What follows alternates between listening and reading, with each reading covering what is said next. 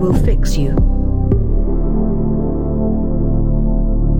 Hello, and welcome to We Will Fix You. We've been asked to give a shout-out this week to a very special listener, a young man who licked his way along the entire Ridgeway, including all ley lines and minor tributaries. Bravo, lad. Bravo. Even if you did forfeit your tongue to the wood things in the process. Of course, if you'd asked first, what of it? Others may ask and we will answer. And they may ask at we will fix you show at gmail dot com. Tonight, answering to those who had the foresight to ask. Myself, Roger Hart, a prototype sex robot repurposed after a failed I P O. Miz Lucy Boyes, crouton cruncher. Garlic and parmesan. Spicy. And Mister Dave Convery, the pornographer in chief. Good evening. Today's question is elaborate. Dear Fix Helpers, I am in dire and terrible need of a real, helpful and practical fix. My relationship with my parents is diseased, possibly beyond repair, I don't know. The terrible monsoon of hurt, or as I like to call it, the painy season, began when I was around thirteen or fourteen years old, although it's impossible for me to recall ever having been happy in their care prior to that. I just know that things I remember from that point onwards have been dire. I shan't bore you with the particulars, but my father is a dyed-in-the-wool textbook bully who inflicted a colourful variety of unpleasantness upon me, including deliberately giving me a phobia because he thought it was funny, and I've ended up with that thing where you get flashbacks and that. It took me a very long time, still ongoing really, to identify his behaviour towards me as actually abusive and not warranted because I am foul. During this time, my mum, bless her, we'll get to her in a minute, and my brother, the light of my life, did their absolute best to shield me from this baffling, vindictive hatred of me. But my mum is, in her own way, desperately weird to me as well. Part of it is living with Dad. The other part is that her own mother was vile to her too. But either way, she is controlling, manipulative, and oftentimes wantonly hurtful. It's almost harder to deal with her than Dad, because at least I can accept that Dad's a write-off. With Mum, I know her motivation is love and protection. But that doesn't mean that her hysterical merry-go-round of emotional manipulation and gaslighting is okay either. What I ask of you is this. I have spent most of my adult life in therapy trying to unpick their porcupine barbs from my brain. I have worked my fingers to the bone to get where I am. Actually okay. However, it has been wearing. I am now tired of psychoanalysis and self-care and recovery. I have altogether ceased talking to my father, but Mum still insists on coming to visit me, to be passive-aggressively cross with me for not being the good heterosexual Christian daughter, I am a man, that she wanted. She's coming to visit not this weekend, but the one after. What do I do? Miz Boyes, how does one weather the painy season?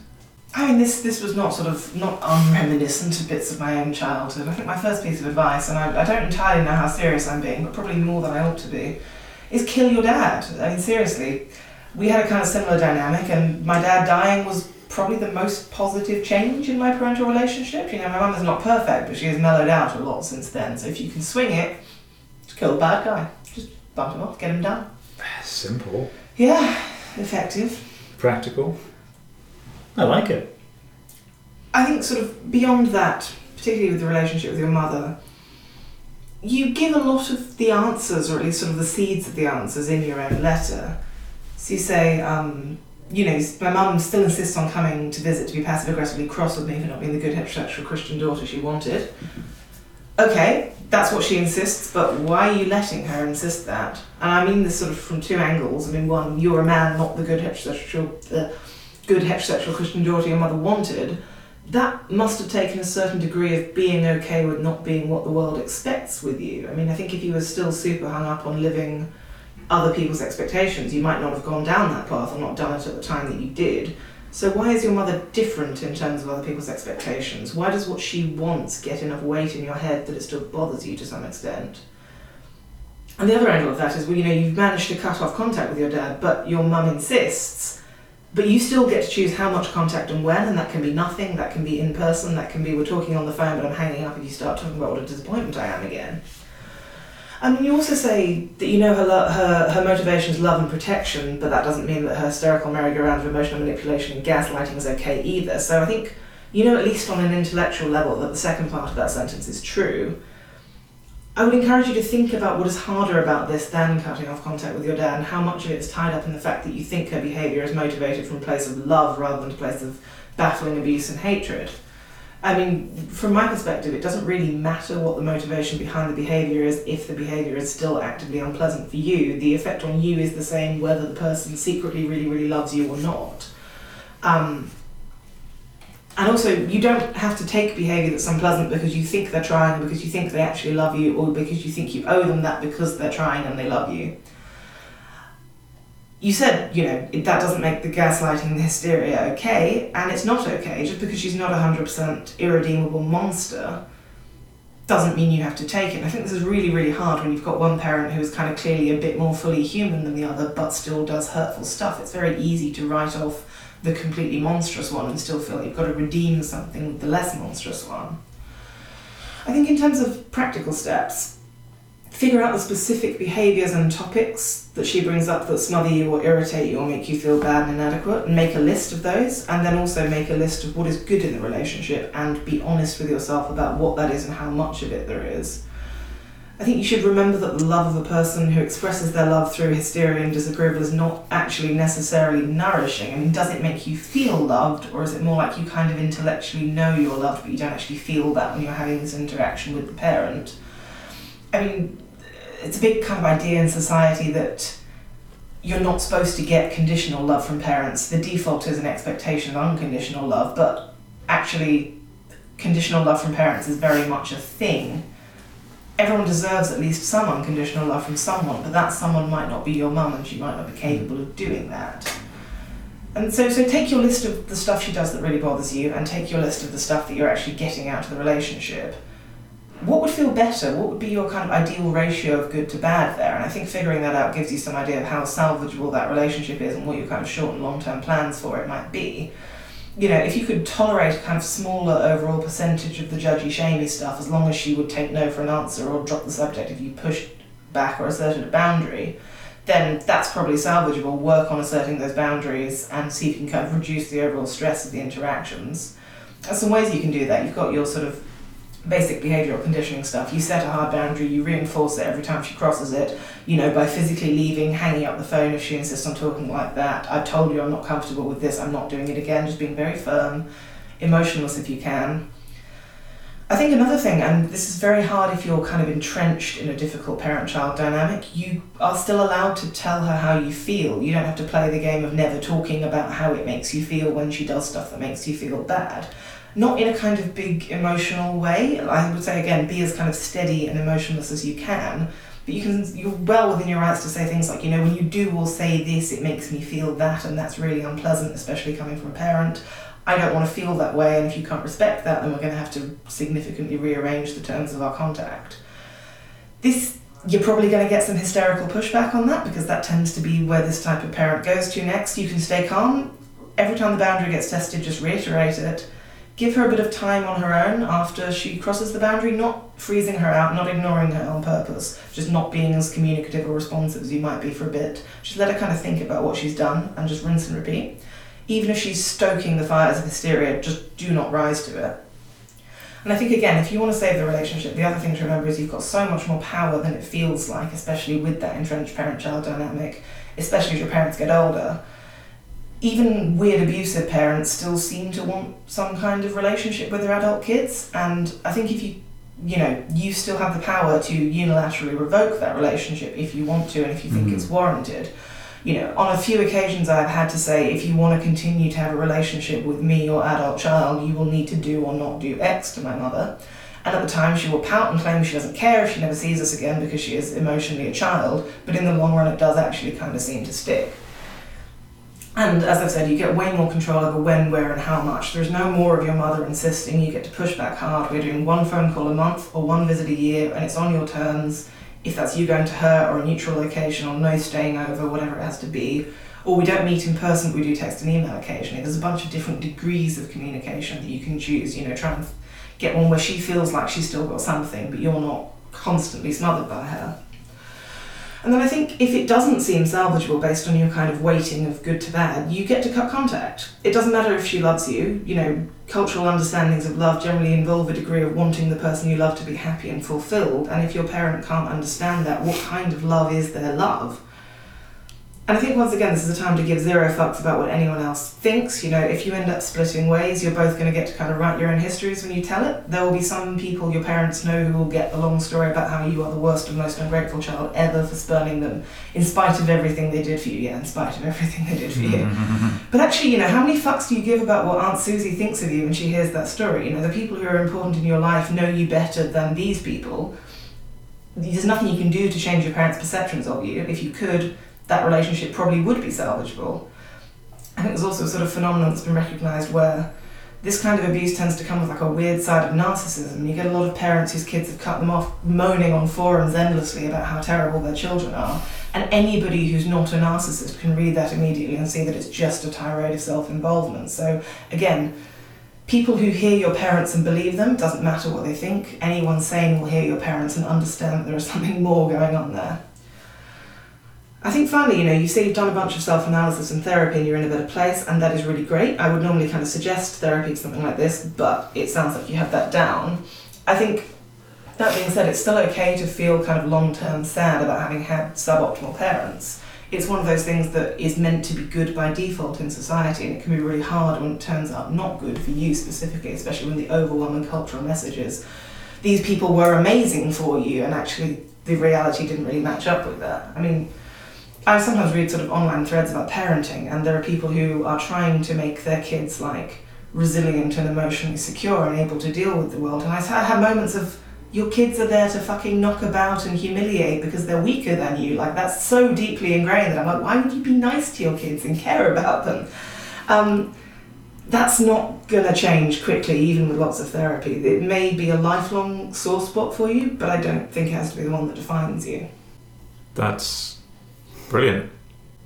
Um, I think that's a bunch of really good advice. I know, it's not really what we're here for. But no, I mean, like, I'm, I'm going to say some similar things, but yours is like the thoughtful version of my whingy take on the same subject matter. So you say you've already cut off your father and... And, and cut him up if you followed my advice. Mm. So let's let's focus on let's focus on dear old mum. Mum who who wanted something else. We'll give the people what they want. You have your life. You have it presumably roughly how you want it. Take the grim caricature, O T T, everything all at once version of what you believe your mother to want and do that. Just make it utterly repellent. Basically, do the do the reverse psychology. They will see that you are happy in who you are, and you will have proven yourself right in fine style, uh, and discourage them from ever broaching it again. So when they arrive, caked on slap, just layers of, of crude, badly blended makeup, Pinafore, has to be a pinafore, like proper bullshit pink or gingham bake-off shit. House uh, coat. Making, making a cake, singing Onward Christian Soldiers loudly as you do it. That's the only way to do it. And it's got to be so a... Le- you infuse a cake with the power of the Lord. It's got to be a lemon drizzle cake as well. It's kind of... It's the most parochial of cakes. The most heteronormative dessert. Yeah, I mean, Doesn't what could be... Yeah, and also it's rectangular. Like, you, you took the one, like the Victoria sponge, at least is round. That's that's that's some effort. Whereas lemon lemon drizzle cake is rectangular. It's like, who even gives a fuck? This is a small sticky loaf. No one's trying here. It is the most parochial of cakes. Do all of that. Every now and then, whenever you have a spare moment, grab the hands of anyone nearby and force them into prayer. Like, drop to your knees, assuming that you are younger than me and your knees will withstand that sort of business. Dragging them down with you and belt out prayers that you have invented on the spot. Make them really personal. Make them about the people you're with and how thankful you are for traits that maybe they don't even know that they have or are uncomfortable to admit. Just really drive this home for as long as you conceivably can. And I guarantee that they will either disown you, in which case... turns out they didn't want what they wanted. Yeah. Or they will ask you never to do this again. Either way, you were right. Dear Lord, I thank you for Teresa and the pungent smell of pickled onions from her armpits. It is unlike any other. And dear Lord, thank us for the stoutness of her arm hair. She looks like a cartoon Frenchman. She can withstand many demons in the underarm region. The bristles of the Lord protect her. I'm not any good at praying. I haven't done it for a long time. I've never done it, but I assume it's just like that. I don't think I was ever any good at it. I was meant to be doing it. No. It always felt very insincere. Yeah. I'm sorry, I've never been religious and I've always gone with my family. I'm not sure what to do here. Mm. I feel like an all-out assault on everyone else's values is, is the best thing to present. Yes. A crass mocker of everything they believe in. Yeah. Who doesn't like that? I'm down with that. I don't really have a great deal to add. I kind of... My own childhood was a, a far less toxic version of what, what our questioner describes. Still with its own things. My my dad was an archetypal bully, but never quite abusive. I mean, well, I mean, the occasional spanking and intimidation I probably do think of as child abuse these days, but at the time it was just seen as character building. Um, he's in many ways a terrible human being, but with hindsight, I just sort of feel bad for him. It's all quite fragile. I'm also just sort of fascinated by the long-running mindset that character is a thing one builds by beatings. Knocking down someone with less power than you. Yeah, well, British Empire. Mm-hmm. Um, so, you know, I had a childhood overshadowed by a, a father with manifest anger management issues, but who was never actually violent or, you know, abusive, really, all told. Like, I never felt... I felt intimidated a lot of the time, but never unsafe. But never physically unsafe, psychologically unsafe the entire fucking time. And it took me a long time to unpick it as being as problematic as it was. Um, and, you know, fast forward to the present day, I've got this very patchy relationship with a man with a lot of horrible opinions. Um, we were talking the other day, and um, he, I, I was treated to a tirade about how women shouldn't be allowed to train as doctors because they just keep going and having babies, and that annoys everyone. I pushed a little on this, and apparently it was tremendously inconvenient that he hadn't been able to see the same G P a couple of times in a row because of all of these bloody babies. In what world do you ever get to see the same G P more than once? nineteen seventy something, which is what it is in his head. Mm. I, I, I, I bring this up because somewhere between being a frightened child with a home life that felt, not physically, but psychologically massively unsafe, I, awkward little queer kid, badly bullied, whose parents didn't understand that they were dealing with... They just weren't good with my shit. They were... It wasn't exactly jocks raising a nerd, but they'll do as an analogy. Um, again, not, not far milder version of the, the sort of things our questioner is talking about. From that, from that massive dysfunction to a situation where I, I call my dad once a week, we get on kind of okay, I find his opinions loathsome, but I mostly kind of laugh them off. And the thing that changed in the interim was... actually a bit like what it sounds like you've done with your dad, which is just I stopped talking to him for a while. He said some very, very hurtful things at one point, um, and I just decided, nope, we're done. Um, I, I won't air that massively in public. I think actually even he would have the decency to be embarrassed by some of it. And, yeah, but uh, it was it was deeply unkind and it was deeply unpleasant, and I was deeply hurt by it. And I said, well, I'm sorry. That wasn't okay, which I think was the last thing I said to him for about two years. And we got back in touch gradually and sort of reassembled a relationship. Um, it sounds like your dad is pretty far too toxic to try this, but I do sort of almost wonder if just cutting your mum out of your life for a bit and then rebuilding the relationship mm. on your own terms might not work. It's a more drastic version of the sensible, measured stuff Miz Boyes suggests. But it does do that, give them a bit of space to think about the actual consequences of their actions, which people who tend to escalate to hysteria quickly mm. don't often do a lot of on their own without prompting. Mm. It's a useful tool if you need her to do some of that, she's not going to come to it herself. And I think, I don't know, I... I don't want to be quite as supercilious as, uh, well, I gave my dad some time to think about what he'd done. He hasn't learned that much from the transaction. But he certainly, and it certainly hasn't changed his loathsome opinions, but he certainly understands that our relationship has some give and take. It's not completely unconditional. It's not completely built into the world. It's not infrastructure. Um, there has to be a bit of give and take. And when he really pushes my buttons, I will just say, I'm sorry, we can we just not talk about this because I'm not going to be able to continue to be civil. Which is not the best. I should probably handle that better. No, that was okay. I'm, I've, I've run to the end of my tether with trying to educate him as well. Like some of the horrifying opinions of the, the sexism, the racism, mm. the... Oh, the racism is pretty fucking bad. So but, we're just having a laugh, innit? Well, it's that and then some. I, I have this abiding... It's been This has been on my mind all day because of the mild threat of nuclear war. Um, but um, I had this abiding childhood memory of every time a news story featuring the Middle East came on screen, he would uh, sort of chuckle and say, sort the unpleasant racial slur out, little nuke never hurt anyone, eh? If you were writing a really, really unkind caricature of Daily Mail readers, you'd still come out with something nicer than that.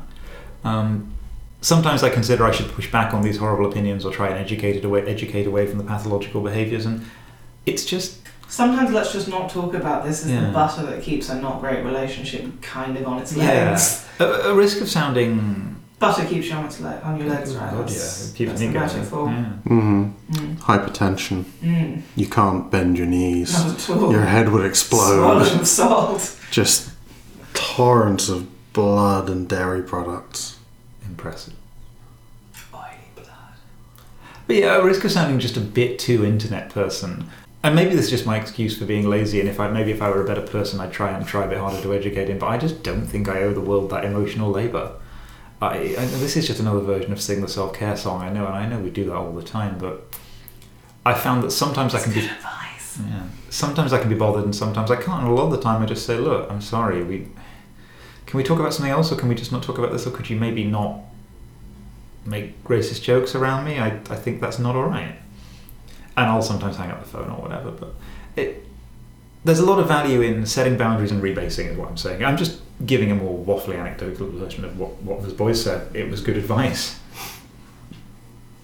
I mean, my dad's a bit of a dick with loathsome opinions as opposed to being actively toxic, but... It's a spectrum. Yeah. My parents are quite nice. Sorry. You're one of the very few people I've met for whom that's true. I know, it makes Christmas weird. What, just watching everyone nice else time. On Twitter having an awful time. It's just, oh, we're...